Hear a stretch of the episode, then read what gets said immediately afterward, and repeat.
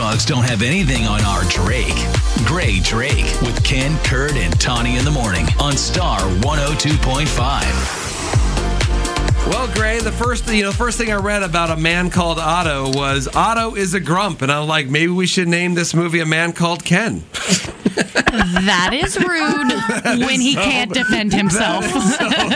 Oh, That's no, why. That's fun, and it's so correct. See, he's not here. This is why I can make fun of him. Well, here's a clip for a man called Otto. Hi. We wanted to properly introduce ourselves because, you know, we're going to be neighbors and everything. So. So, Okay. okay. Bye. Are you always this unfriendly? I'm not unfriendly. Okay, you're not. No, no, no, no. You're not unfriendly. Every word you say is like a warm cuddle. If you go to Ken's house, that is how he will react to you. Hey, Ken, I'm here. Yeah, go. Why? Why? I'm not unfriendly. I just don't want you here. Some, some people are just like that, right? And we just want to like snuggle them because they're so cranky and it, ma- it's so cute. They're just you just want to pinch their little cranky faces, right. And now it's Tom Hanks's cute little face. Right? And now it's Tom Hanks. So of course everyone loves Tom Hanks. And this is this this movie is an adaptation. This actually actually already exists in many forms. So this has been a foreign film that's based on a book.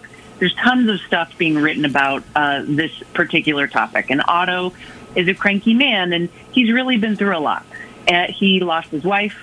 He's all alone, and he walks through the world wanting everyone to do what he thinks is right. Hmm. And I'm using air quotes. Okay. So I mean, you you find yourself a lot of times like just wanting him to calm down because you know that this character would live a happy life if he just relaxed a little bit. Mm-hmm. Story of my life. so- oh my god! And so next door to him, a family moves in, and this family is basically his nightmare. They're gregarious. They have kids. They're all over the place. They're outside all the time. They're loud. And sure enough, wouldn't you know that they clash until they don't? What? That's what screenwriters call an inherent conflict. Ooh, that's fancy. Oh my god! And the award for best explanation goes to. Well, thank you. I'd like to thank all my friends and family and Grae Drake. I wish I had a gong. right? Yes. And so, uh, essentially, this movie is utterly predictable.